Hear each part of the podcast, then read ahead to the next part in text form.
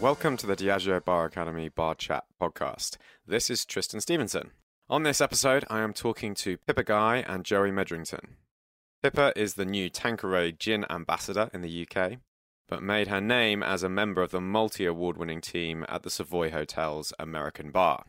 Joey is a long-time fixture on the UK bar scene, having cut his teeth at Tiger Lily in Edinburgh and worked for various groups and brands in London, including London Cocktail Club. He's now back in Edinburgh and once again working for the Montpellier Group, now as Group Bar Development Manager.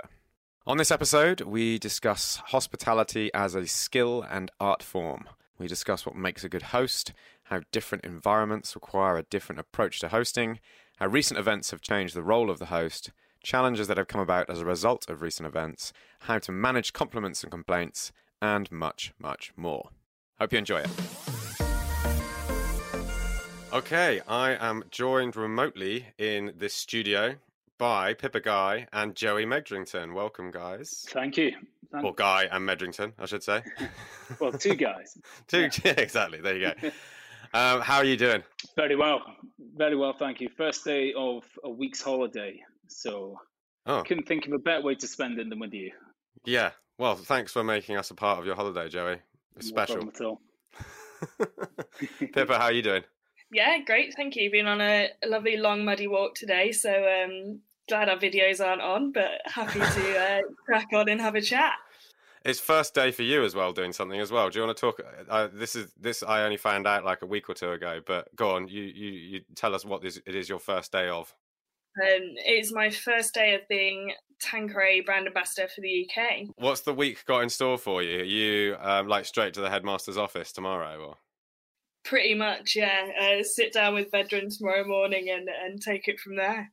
Well, good luck with it. You, I think you're ideal for a role like that, and it's a cool job as well. I think Tanqueray ambassador is a fantastic role, um, especially in the UK. You know, I mean, gin being gin and being, a, you know, it's a British product and all that. Yeah, thank you. I'm really excited. Good stuff. Um, so we, I mean, we've met a few times over the years, Pippa. We did some recording together at the Savoy when you were back there, um, and that's part of the reason why I wanted to get you on this episode because um, we're talking about hospitality and service skills and all that kind of stuff. And given that you've like gone through the Savoy, I don't mean I don't know what training at Savoy entails, but I imagine it's some sort of rigorous style boot camp. So you must have a thing or two to say about about good service. yeah, well, it's um, it's interesting actually. It's uh, everyone um, assumes sort of similar to you do that you, you have like a, a three month, seventeen hour a day training program, but it's uh, it's really not that at all. Actually, when I started. Um, I had two days of, of morning shifts where the lovely Alice Glazer um, did her best to whip me into shape. Um, but it has developed over the years. Um, since I was there, the sort of four and a half years, we we sort of managed to increase that into a, a two week um, sort of regime now. So it's a bit more intense now than when I started, but uh, for good reason. All right, cool. Look, we'll come back and talk a little bit more about Savoy in a second. Joey, um, we know each other pretty well and have done for, I don't know, 10 or 15 years, something like that. Talk to me a little bit about what you're up to at the moment. What's your job? Uh, so I'm, I'm back in Edinburgh. Um, well, I've just moved to just outside of Edinburgh, so I'm in East Lothian now, which is glorious. But I'm back with Montpellier's group, so kind of back where it all began. I used to work for them um, again, best part 15 years ago. When we would have first met, I would have been in Tiger Lily. So after that, I moved uh, into the brand world for a bit, and then down to London for for seven or eight years. Um, but delighted to be back with Montpellier. They're an incredible company. We've got seven venues in Edinburgh. Um, you know, we've been going the best part of 30 years, and I guess, testament to that, that longevity, which is, it's quite rare to have venues which have been open for that length of time without undergoing, you know, a massive transformation. And a lot of that does come down to the hospitality. Yeah. Understanding our customers, understanding our marketplace, um, and knowing how best to deliver exactly what the customer's looking for. Yeah, and I mean, like thirty years, you, there's going to be a lot of changes in the sort of habits of customers and drinks. I mean, you know, drinks trends come and go so quickly now, but over a 30 year period, they, you know, there's a complete revolution in terms of what people are drinking. In fact, probably to the point where it's almost gone full circle for Montpellier's group. Like everyone's drinking what they were 30 years ago. I think it definitely has. Yeah. I mean, it's funny, isn't it? You're right. Things have just come full circle and we've, um, we try to keep our finger as much on the pulse of the drinking trends as possible, but it's difficult. Every customer is looking for something different. Um, every venue can provide them with something different, but I guess the one constant has got to be they've got to feel valued, they've got to feel looked after, and they've got to um, first and foremost, most importantly, I guess, is have that quality product, and then it's backed up by the people behind it. Yeah, exactly. So great segue. What so what do we outside of the drinks that we serve and the way that we lure people in, with you know special cocktails and you know you know interesting ingredients and and decor. What is what is it that defines a great host and great hospitality in your eyes?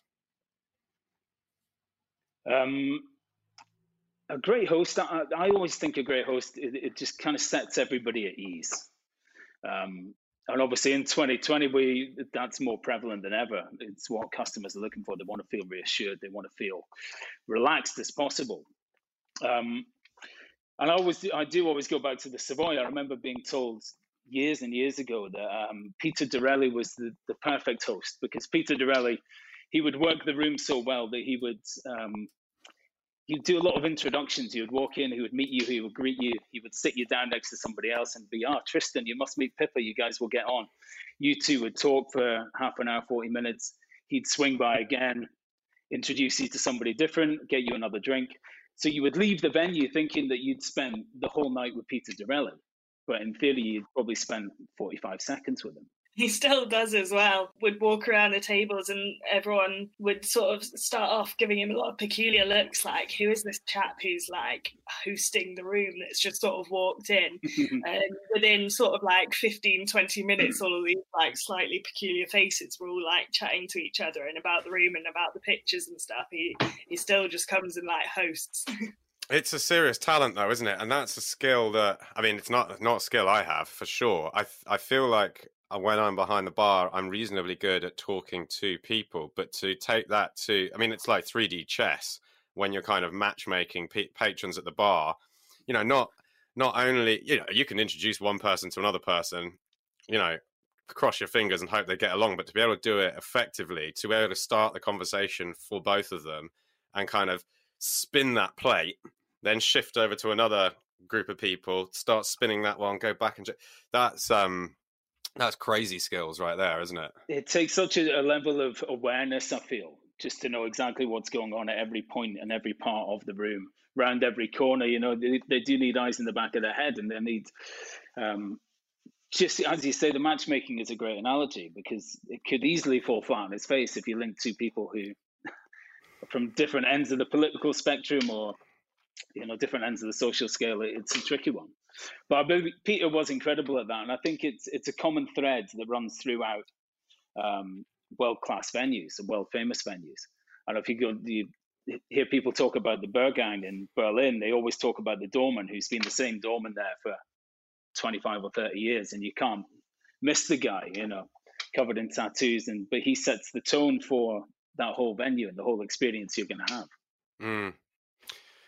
And there's a difference there in sort of hosting style, though, isn't there? Because you can be that kind of, you can be a component of someone's evening by, you know, talking to them and being a character, um, even if it's only for a small amount of time. Some people might come and visit your venue because they get that interaction with you.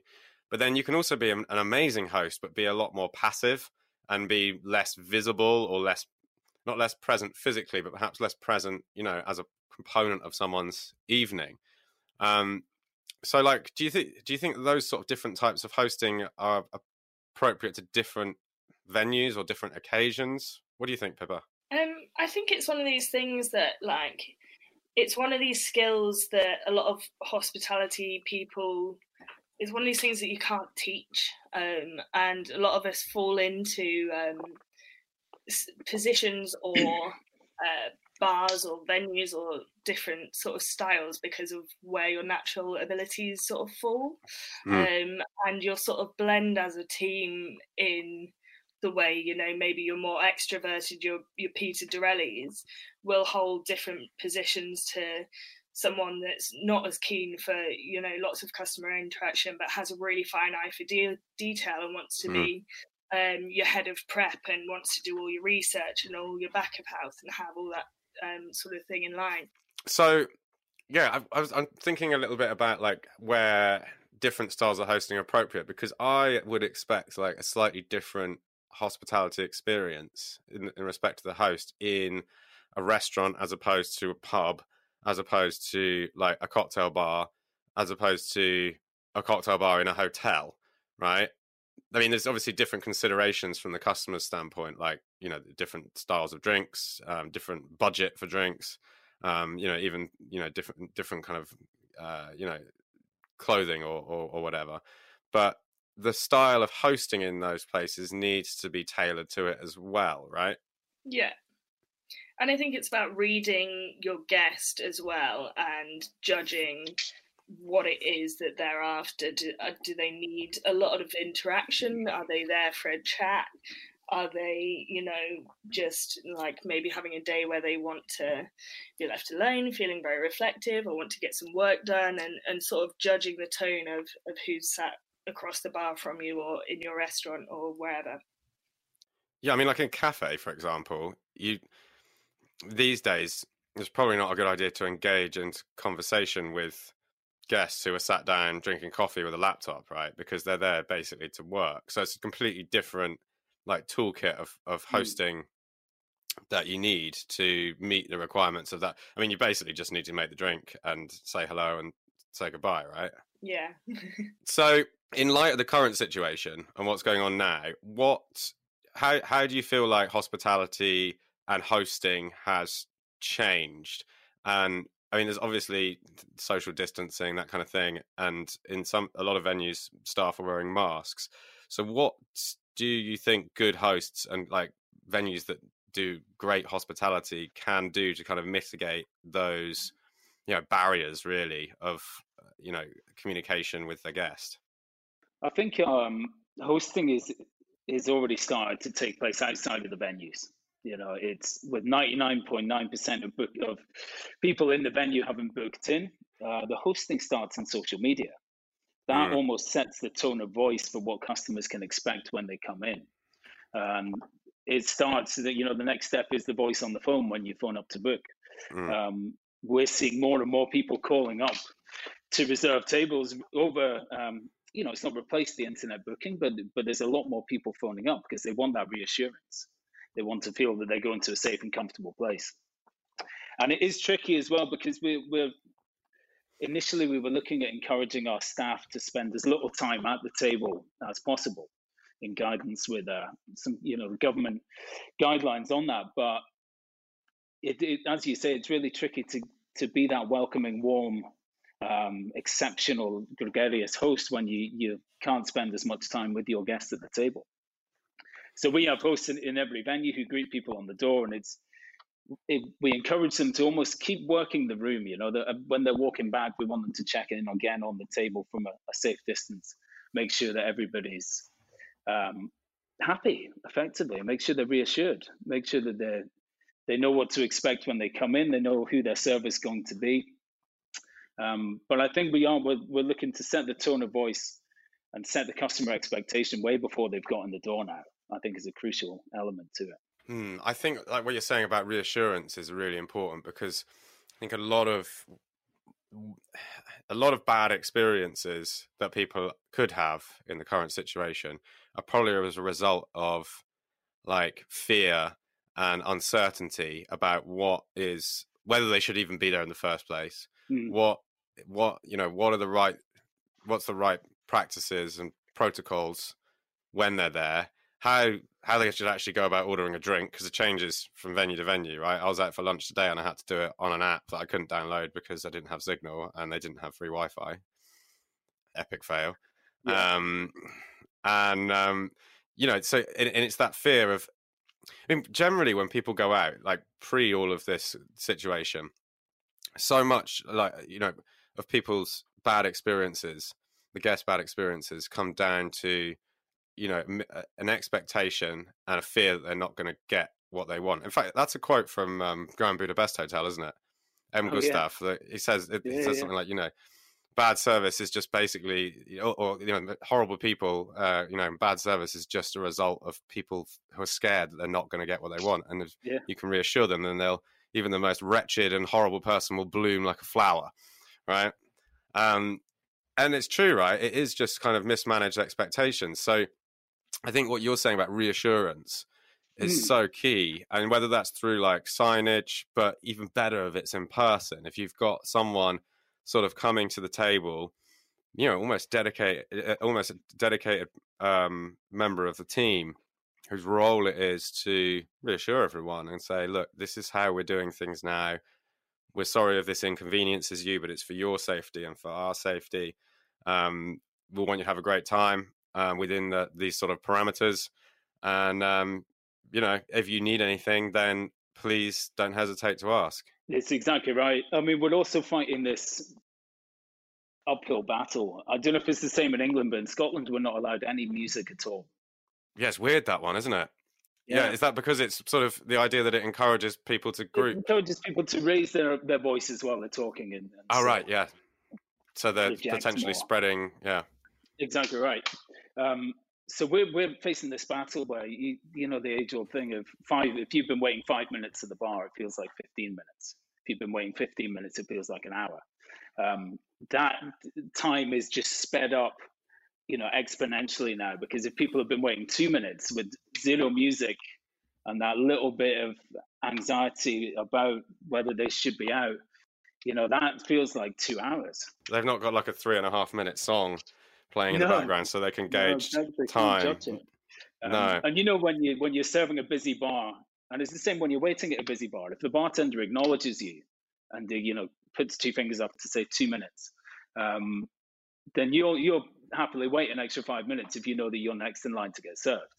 And again, we don't really have that situation because we've got our customers sat. They can be looking at the bar and seeing no customers. And while there'll be very busy bartenders behind there um, pumping out drinks as quick as possible, it's still that uncertainty as to when their drink is going to come, when their food's going to come. Mm. So it's even more these, these old school lessons of hospitality of get water in front of people as soon as they sit down.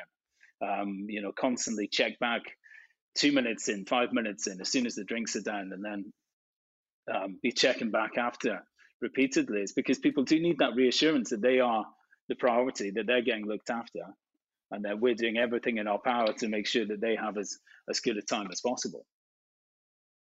Do you think then that's like a, a plus point for an app?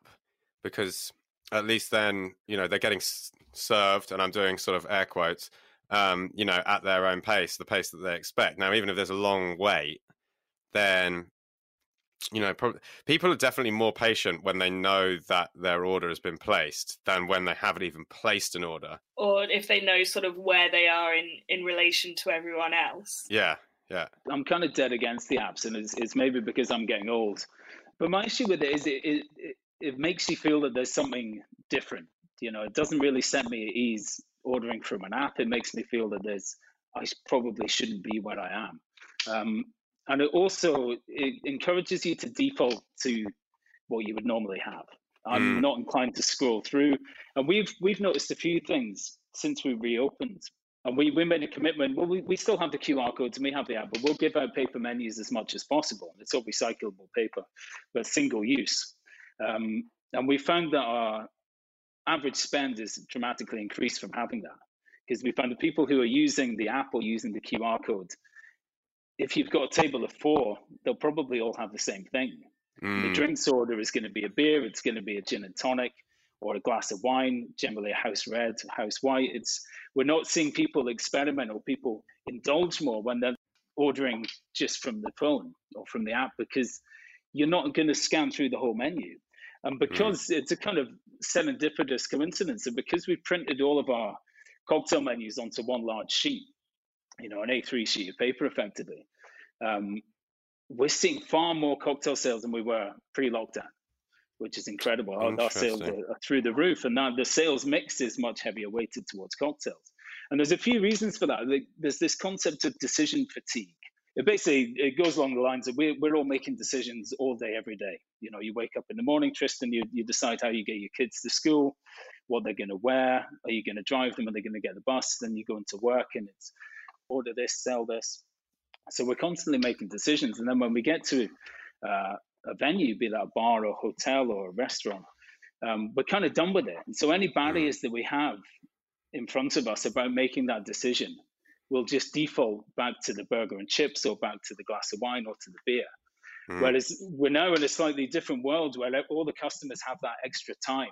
You know, again, we, we're looking at our weekend sales mix, and that was where we primarily would see spirit mixes or beers or wine because if customers are waiting at the bar shoulder to shoulder with their other guests, they they don't feel like looking at a menu. They don't feel they have the space or the time to do that. It's all a bit rushed. But now that our customers are able to sit at a table menu in front of them and have enough time to read through it, the spread, the sales mix is ginormous that we're getting. And we're also seeing, you know, people being able to have our cheaper drinks, say the five pound cocktails on. This is allowing us again for people to trade up to more expensive drinks because they can see that there's value, but they're not just inclined to go for the cheap drink because that's all they can see. If you come up with any challenges with this sort of stuff, any sort of pushback from customers or from staff?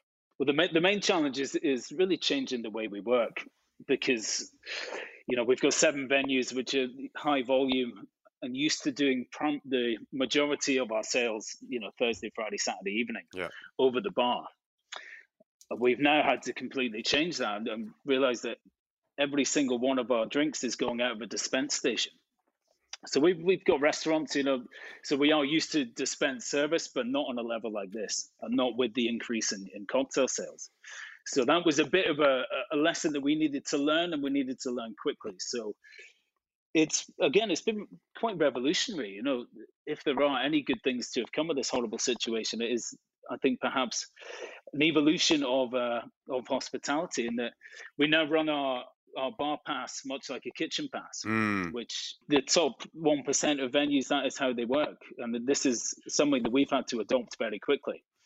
Um, luckily, we've got some some really good staff in the venues who have uh, managed to take to it um, in the time that we needed. So we, it was quite a, a, a, slick transition into it. But yeah, it's one of these things you're not born for and you're not really prepared for. Yeah. So first week was incredible. One of my one of my places, um, the the restaurant we've got down in Cornwall, we've got the rum bar there, and similarly we've adapted it to be a dispense bar. So um, we don't we don't have people still the people people actually order from a specific station, not on the bar but separate to the bar. So we're keeping people away from the bar, but they're queuing to order from you know one member of staff, the manager, as it happens.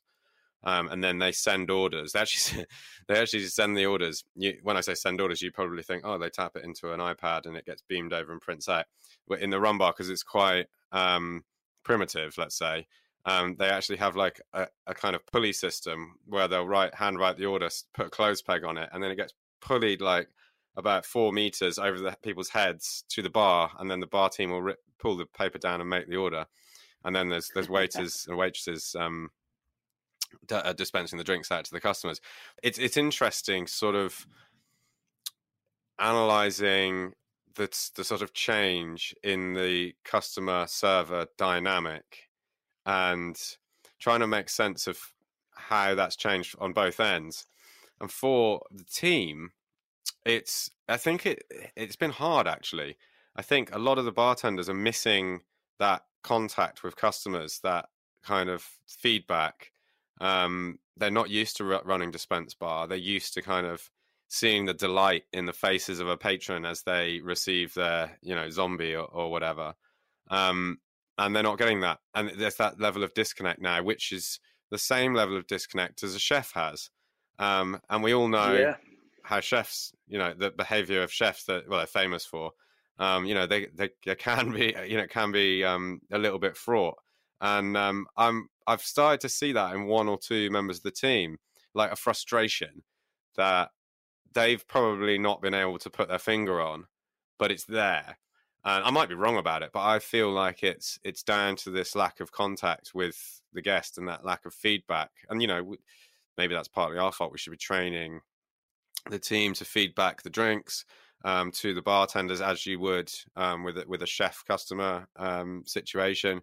But yeah, there's a certain like level of frustration that seems to be coming out, and that's that's that's the way that I have have assessed it. I totally get that as well, and I can I can see like it's a different kind of engagement that you have as well with um, your guests to with your colleagues and and when it's busy as i think a lot of venues have been unexpectedly um, throughout august because everyone's been at home and and you know staycationing etc um, when you're in a busy venue and you're chatting to your colleague, it's you know you're chatting business. I need this on this table. I need this. I need a refill of that.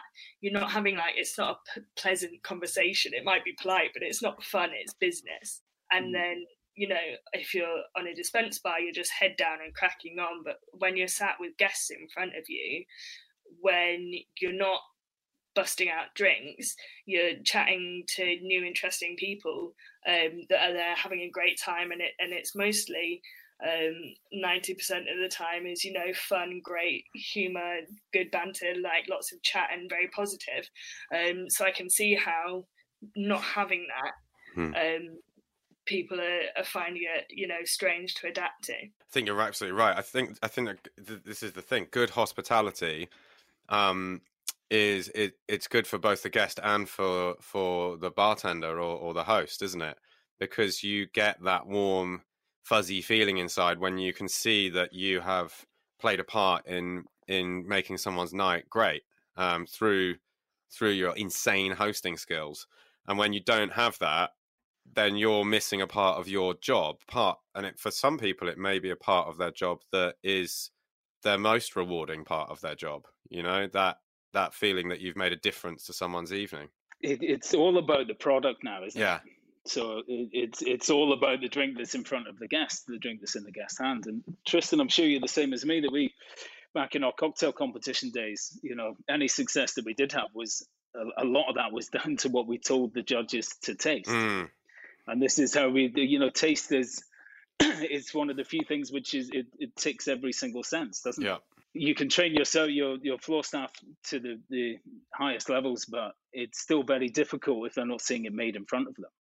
You know, there's few better things in life than being sat at the bar watching a bartender craft you something incredible. And if you can't see that, then it, it's it, it's powerful to convey that full message. And again, this is I feel this is it requires a different style of training nowadays to make sure that the guest is going to have the best possible experience uh, and enjoy their drink as much as possible. You're right. I think that's the thing that's missing from the guest side is, and this is again, it's venue specific, right? I mean, if you go to a venue where you would normally have dispense bar, and you're being dealt with by a you know a host uh, and and a, and a waiter, waitress, whatever, um, then not much has changed, right? um, because you never expected to really be able to see that drink being made. And, and maybe you can from a distance, which would have been the same situation regardless. But if you're going to a venue where, I mean, like take Roadhouse for example, I just saw that they've they've closed now; they're done. Yeah, yeah. Um, not reopening. Um, but that's a kind of place where you want to see your drink being made, right? Because you know the, the, it's a yeah, it's a place that built its name on flair bartending and, and all that kind of stuff. And that's a venue where a lot of people going would be going more for the entertainment and wow factor of the service than they would be for the quality of the drink. But you you contrast that with a nightjar, Tristan, which is the exact opposite, yeah. where you know the primarily table service, and and that is what they're doing. The drinks that they produce are, are art, they're culinary art. Yeah. Um, in the purest sense, because it's art that does tick all of your senses, and I feel that the you know particularly in our generation as well, there was a huge amount of social social currency attached to um, knowledge mm. and how you could talk about drinks and how much you knew about Armagnac, perhaps, would uh, decide how good a bartender you were. um, whereas what we actually we should be training is artists instead. People who have that understanding of the the inks that you know the ingredients they're using and, and the effect that they have in drinks. Instead, we've got a load of art historians who everybody knows that's the most pointless degree. So, right back when I was back when we first opened Pearl about ten years ago, um, when I was on bar. It used to be called the dissertation station um, because I was I, I, was famous for just boring. I don't think it was that boring, really. I think I, I knew how to pick the right guest, but when um, you know I got someone that showed any sign of interest, I'd give them the full history lesson on the drink or the or the product going into the drink or um, just on myself. Yeah. You know, anything that they, any, you know, I'd say anything that they they would want to hear. And some people want that, of course, and especially in certain types of cocktail bar, um, people are there. You know, this is another facet of, of hosting. People want to be educated. They want to learn in in a way that doesn't make them feel stupid and that makes them feel like they've got some, you know, pub ammo. Is that what you call it? Um, yeah. When they when when they've left, that they can tell their friends and you know boast. Oh, I learned this from this bartender, and when I was drinking this drink. Um, you know, it's all kind of social kudos, isn't it? That or social currency that they can. It's social currency, yeah. exactly. Yeah, or stuff they can recreate at home if they're, if they're hosting, which again is, you know, perhaps someone we've not touched on, but it is becoming more and more important. Is that um, you know, people were doing it for three months over lockdown, weren't they? Yeah. Um, and I guess you go to bars to learn new tricks and to learn new things for your repertoire. Yeah. Which again, it is tricky to convey. It is, yeah. Uh, so, did you do any like additional training, um, or was it just kind of like a briefing, like, right, this is what we're doing now. This is the kind of the way in which service is changing, or was it necessary to actually sort of spend a few hours going through some of this stuff? So we changed every single menu in all the venues before we launched, which um, I'm not sure whether it was a good idea or a, a terrible idea because you know opening six venues in in little shy of a month was exhausting. Yeah. Um, but we felt it was the perfect time, and with the new the new layout design of the physical menus that we were going for, we felt it was the right time to to move the venues, the menus in each venue, to that next level.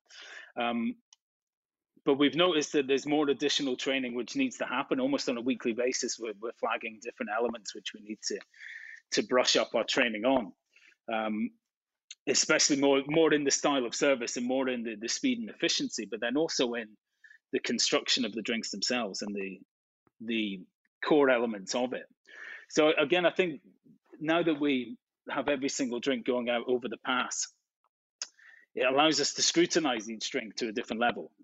Because previously, if you are five deep at the bar, yeah. you can't keep an eye on every single drink which is going over the bar and you can't be tasting every single drink. The bar manager can't do that. But now, with every drink going through a single person who is monitoring for quality of, you know, presentation, um, we've noticed that our standards are improving.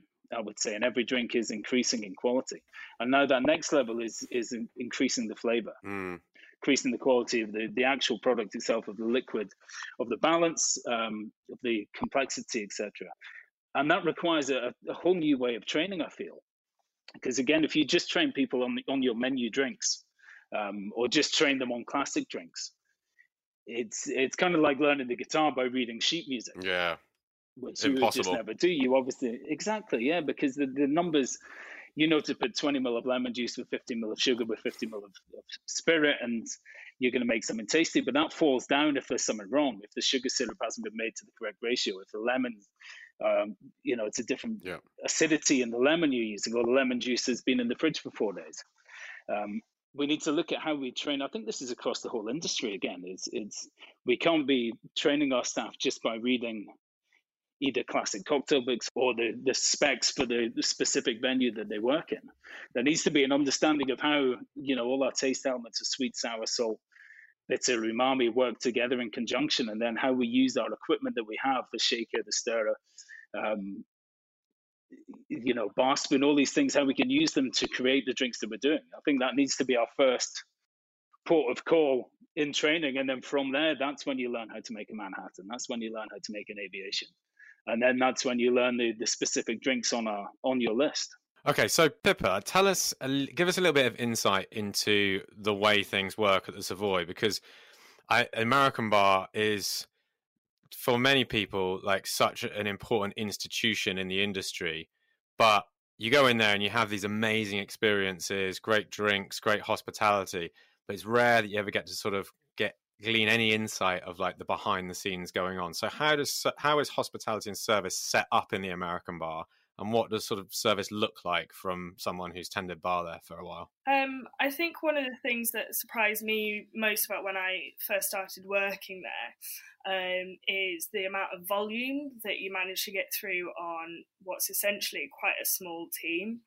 Um, so our daytime setup would be a host, a server, a bartender, a barback, and a manager. Um, and you could potentially get yourself in a position where you have a full bar and have to be able to run it on five people. Um, so often your day team has to be, you know, the strongest team that you can get out. Obviously, you know, Monday, Tuesday mornings, you're also going to have, you know, quite a quiet bar, but lots of tea and coffee and things like that.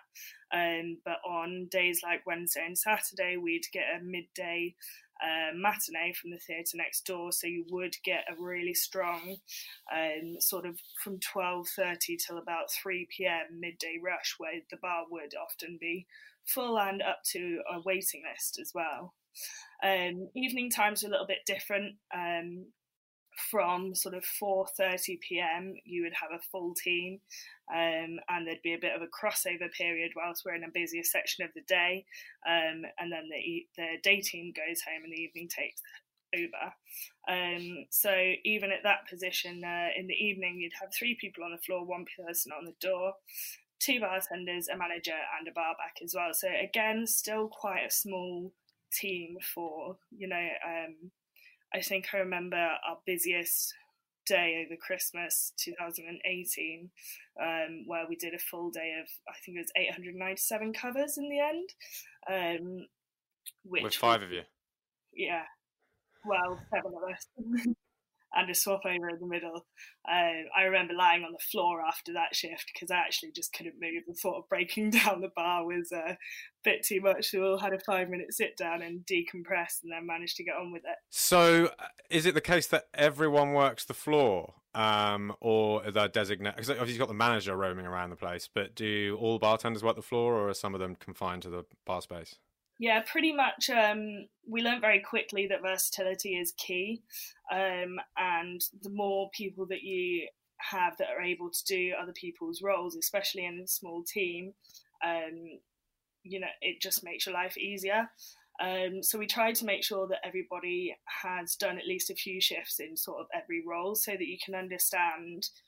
Um, it helps make you do your job better. So if you're on the floor, um, having to do a few host shifts, especially when it's busy and stressful, um, knowing that you need to sort of catch everyone at the door, it means that if the host is busy sorting um, another table or getting somebody's coats or something, uh, for whatever reason they're not there, people started to get really good at picking up um, people at the door when the host wasn't there.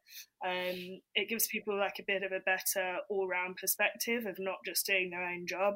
Um, people like Martin Hudák and Michele Mariotti uh, and Eric were all really good. That if you're on the host station, you've got a great view all the way down the stairs, pretty much, um, so you can see people coming up. And I remember seeing Martin and Michele often like sprinting around the bar up to the host stand to go and collect people as they're coming in. Um, so it gave everybody sort of an opportunity for a better sort of holistic overview of the place. Um, same with bar as well. Um, everyone that worked on the bar also worked on the floor. Um, it just helped people with communication and understanding of, of everyone else's roles, especially when it gets um, busier and a bit more stressful, I found people were a bit more flexible with each other when they've got a better understanding. And what is it? You, is there anything specific to the Savoy in respect of training, uh, um, hosting skills, and you know the tone that is that should be set with the guest?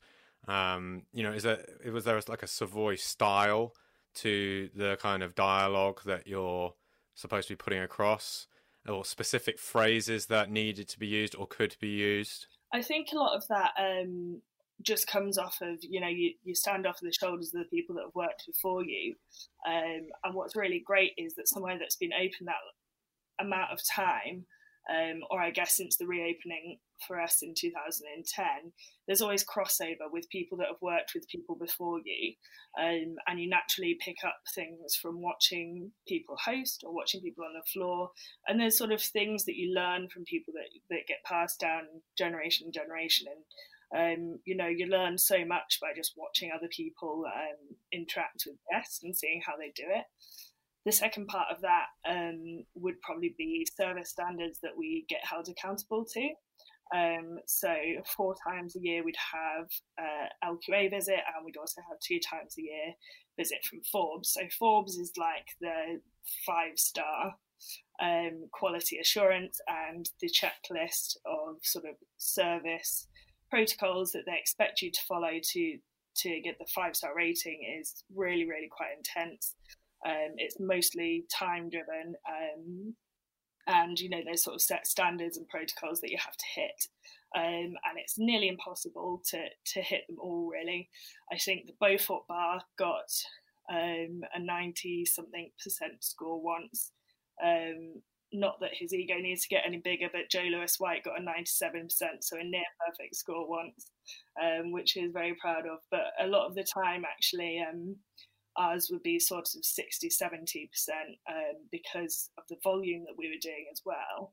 Makes it really difficult to hit that score with everybody. Pippa, correct me if I'm wrong, but I remember hearing that all the employees of the Savoy were given you know, like a 200 page guidebook on how to act with different guests. So it was how you would greet visiting dignitaries effectively. If it was the Sultan of Brunei, you had to bow to a certain level. If it was, you know, a, a minor British member of the royal family, there was a different greeting. Is that true? Is that a thing, or is that just an urban myth? I wish it was true. I think it's a bit of an urban myth. Um, what we did get was um, uh, what I guess is probably a small book um, on like stories about the Savoy, so lots of different unique things that have happened in over the history. Um, and there's lots of like, and I think there's a separate book as well on like facts. So, for example, um, the fountain in the front entrance is the exact turning circle of a London cab. So, if you were to turn a London cab around there, it would literally perfectly go around, and around, around all day. Um, and I think actually that the London Black Cab's turning circle was modelled mm. off of the Savoy Fountain. Oh, really? Um, and that you know it's the only road in the UK that is the wrong way around, driving on the opposite. Yeah, you drive on the right, don't you? Again, looking at the kind of current situation, how do you think um, hosts, bartenders need to adapt their style of hospitality in order to overcome the sort of barriers that both physical and metaphorical that have been put in place. So, you know, obviously distancing, keeping distance, masks, visors, this sort of thing.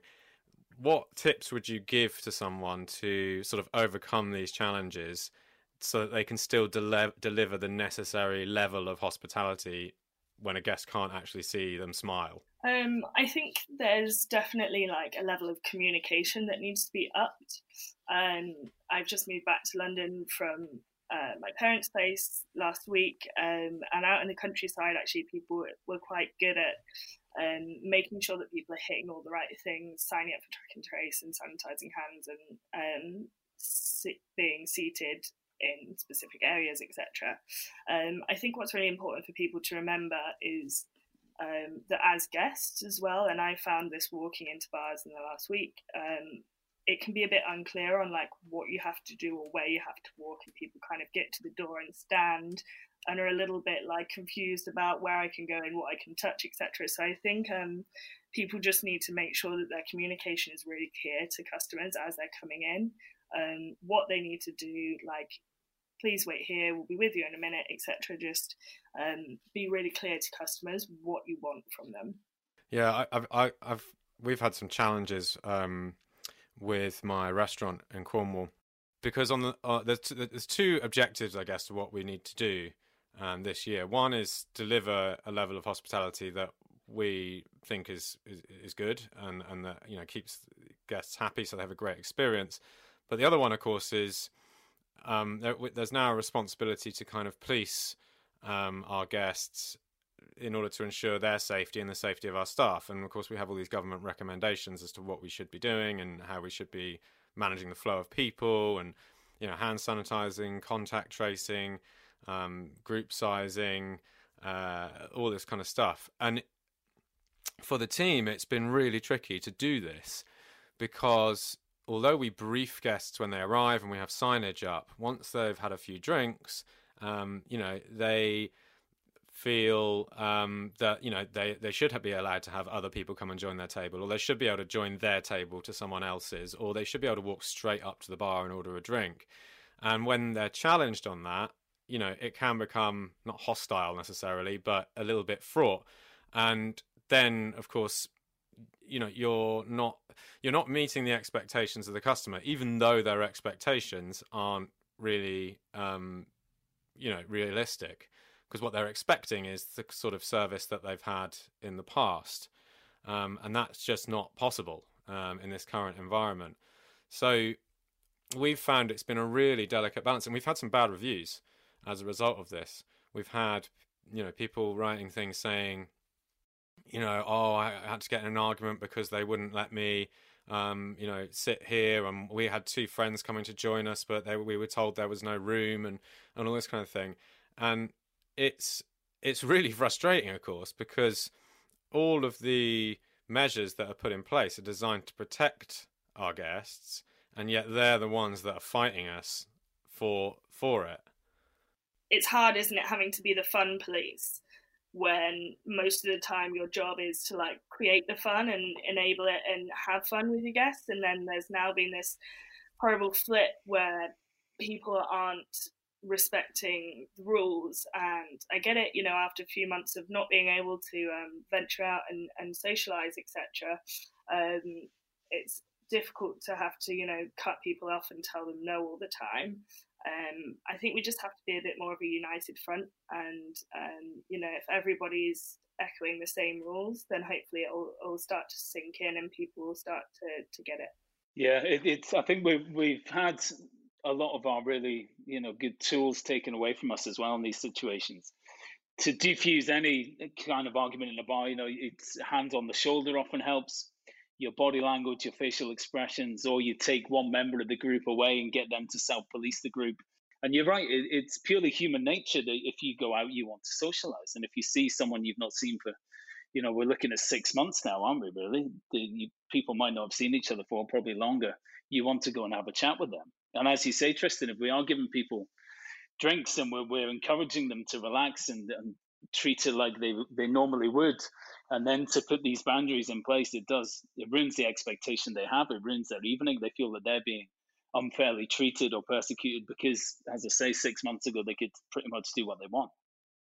So it's a really fine balance, isn't it? I think you do just have to, as much as possible, set the tone when they come in, almost lay out the, the boundaries, be that in the confirmation email they get or with the in venue signage explaining what the rules are. And then, Pippa, to your point as well, you've got to be a united front. If people aren't obeying the laws that are set out, then they have to be asked to leave for the safety of the other guests, for the staff, and probably for themselves as well. Do you think this might actually change hospitality going forward? Can you can you imagine some venues just operating like safe spaces where people can be really, I guess, can be super confident that they're not going to contract future viruses? Tiger Lily is a monster of a venue. It does a huge amount of money every week and has done for 15 years. Um, but we're now actually taking the same amount of money we were pre-lockdown, but just spread out across the whole week. So our Mondays are way up, but our Fridays and Saturdays are down.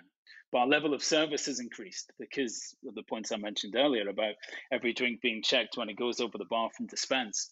Um, customer service levels are up, the customer satisfaction's up because they're not four deep at the bar. Everyone is getting a bit more attention. So it's something we are considering whether we go back to filling the bar on a weekend or whether we keep it as as much as possible table service only. So really interesting. Never something we never would have considered because we've never been put in a yeah. position where we have to do it. So I think a lot of venues are going to find similar yeah. things. Um, and I mean, do you think that there's a danger that venues who aren't able to kind of adapt to this environment in respect of hospitality um, and the quality of the service they're offering and, and how they're managing the situation, do you think you know they in tr- could they potentially be in trouble? Do you how judgmental do you think guests are on the kind of um, measures that are implemented in venues. Do you do you think that there are some guests who will, are actively avoiding venues because they don't think that you know that they're being sort of strict enough on on on the measures? One hundred percent. Yeah, we we hear it in the feedback from our from our guests. We see it in reviews, um, but we luckily are getting praised for the measures we have in place. But they are calling out other venues in the city who who aren't doing it, and that's again is why our thankfully, why our sales are up and why our, our business levels are maintained across the board. And the feedback we are hearing is that because people do feel comfortable and feel yeah. safe coming in. Good stuff. Well, well done to you. Right, slight change attack. Can you talk a bit about how hospitality extends beyond just the host and the chat, the banter, or you know the the the welcoming smile of the bartender or hostess or whatever it might be? How does that sort of filter into the rest of the operation? So I'm thinking about things like the atmosphere, the lighting, the music, and obviously we know those things are important. But how do you kind of create a whole kind of complete hospitality experience that is sort of synergizes with itself with those other tools? It's interesting. I think it needs to be adaptable. You know, it's I'm sure we've all worked in venues where you have your preset lighting levels with a little sharpie mark on the dimmer switch. Um, and that goes on at five o'clock or at seven o'clock or at 10 o'clock, it changes. But I think something that we, we often try and do is just it's reading the room and it's being able to react to what that current um, feel is because it's a, such an untangible thing atmosphere isn't it? You can't pinpoint why it is. I always think if you notice it then it's not working that well. It's like it, it's at its best yeah, when it's exactly sort of there in the background subconscious you know? And it's it's the same with all the elements. If you notice that the music's too loud when you walk in then it's probably too loud. Again if it's too quiet and you're hearing people. Same with with smells and aromas um, if you have big heavy incense and you notice that when you when you walk in it's it's never a good thing. Whereas you go to somewhere like i always mentioned the edition hotel. You walk in there and there's i think it's the labo tenoir is their smell that they have in there. And you walk in and you don't quite notice it initially but you smell it somewhere else and it instantly reminds you transports you back to the edition hotel. I think that's the key that's the crucial element to that side of it and it's it's but it's being able to react to, to the tempo of the of what the customers are expecting or how they're acting within the venue, which I think is crucial to it. Which is where you need strong management who are have that awareness. Again, it comes back to awareness. It comes back to knowing exactly what's going on at any one time in the venue and being able to react to it. The smell thing's an interesting one, isn't it? But uh, and, and music as well. I, music's such a tough one because you know, there's the choice of music and then there's the placement of speakers and there's the volume and getting consistent sound throughout an entire venue. I've always found it to be incredibly difficult. I mean, it's why you have, you know, specialists come in and, and do this stuff because you get these sort of hot spots of loudness and then other bits where you can't really hear it. And I've, I've, I've found it really tricky to get right. JJ Goodman, when I worked for him, had a, a really interesting take on it with with the music. Would be that he always wanted it slightly too loud. So if people came in on a Monday like a Monday afternoon for drinks and the music was too loud, they might have a drink and then go because it's not right for them. But they would know that if they were out on a Thursday or a Friday and they wanted to go and party somewhere, they would remember that the LCC, London Cocktail Club, the music was too loud in there. So those guys are always up for a party. So they would head straight there. And it really worked. You know, you would get people who I was here on a Tuesday and then they thought we'd come back tonight. And that was his, his mantra and mentality from it. You know, they stuck to it and it's, it served them well. Well, that's kind of the opposite of adapting, right? I mean, that's sort of stating mm. this is what we are. It's loud. Um, you know, yeah, if yeah, you yeah. want it, then great. If you don't, then probably better you go somewhere else this evening. Um, which is, I mean, that's the that's the other way of doing it, right? If you adapt too much, then it becomes unclear mm. exactly what you are. Yeah, open yourself to people asking you to turn the music off so that they can get on their business calls or whatever. Yeah, yeah, yeah, exactly. Yeah. What about dealing with regulars? How what what do you have uh, Joey at um, Montpellier? Do you have any kind of incentive programs for loyalty? And in addition to that, do you have any kind of training or direction for the team as to how to look after regulars? I don't know. It could be like a free drink or opportunity to come to a tasting for free. Or I mean, we've done stuff where we've had regulars come and help us design the next cocktail list where we've used them as taste testers and that kind of stuff. You do anything like that? Yeah, definitely. We, we have discount key rings. It's, it's a bit different in Scotland. You can't really do any um, drinks specials. Mm. You hmm. can't have a happy hour, for example. But if people are a member of a, a, club or society, then they can they're entitled to discount drinks at any time of the day. So we we give out um, key rings generally. We find work and it gets you a percentage off in the venue. Um, we do. We often host when we're changing up our wine lists. We'll we'll get the our regulars feedback. We'll invite them to do a little tasting with us and show them what we're putting on. And while they don't have the you know definitive choice in it, we we are led by what they what they tell us because at the end of the day, they're the ones that are going to be drinking it, and they're the ones that are going to be enjoying it in the venue. As I was saying earlier, we've been we've been going nearly thirty years up in Montpellier, so we still have some of the same faces coming in. So they're as much part of the furniture as, as anything else. And while we don't have anything like the Savoy with well, the mythical thing of the Savoy of a, a guest book on how to greet people, we all know that they they do have their certain quirks, and that is part of your induction process. Is that as much as possible you're introduced to the the regulars that come in. You're on first name terms with them all. Um, and that does it extends into all the venues. It's not quite as much as, as Montpellier is our local bar, um, which started it all, but yeah, it, it's what our business is based on is repeat custom, and I think that's even more important now than ever. I really like that um, the idea of having regulars come in and like taste check your potential cocktail menu or wine list. I've not heard of people doing that before, and I think that's um, that's really cool. But a lot of what Declan would um, tell us at the Savoy, and I see this quite frequently um, in a lot of you know creative uh, bartending competitions and stuff. Um, people get so wrapped up in trying to make like the most impressive um, ingredients for themselves, the most like bartender technique savvy, amazing drinks, that actually we've lost like a little bit of people making things mm. that are just really tasty. And I think a lot of what people need to do a bit more is go to their regular guests, the people that come to pay for your drinks, and get their opinion on stuff. If it doesn't taste good, it doesn't matter what you've done to it or how you've got there. And I think we've lost a little bit of that process along the way. Well, yeah, now this is a good point actually. I think that in, in a way, bartending has borrowed certain undesirable hospitality um, styles from from baristas. Now, if you think about certain craft coffee bars, um, the hospitality is getting better, but uh, up until a few years ago, the hospitality was really standoffish.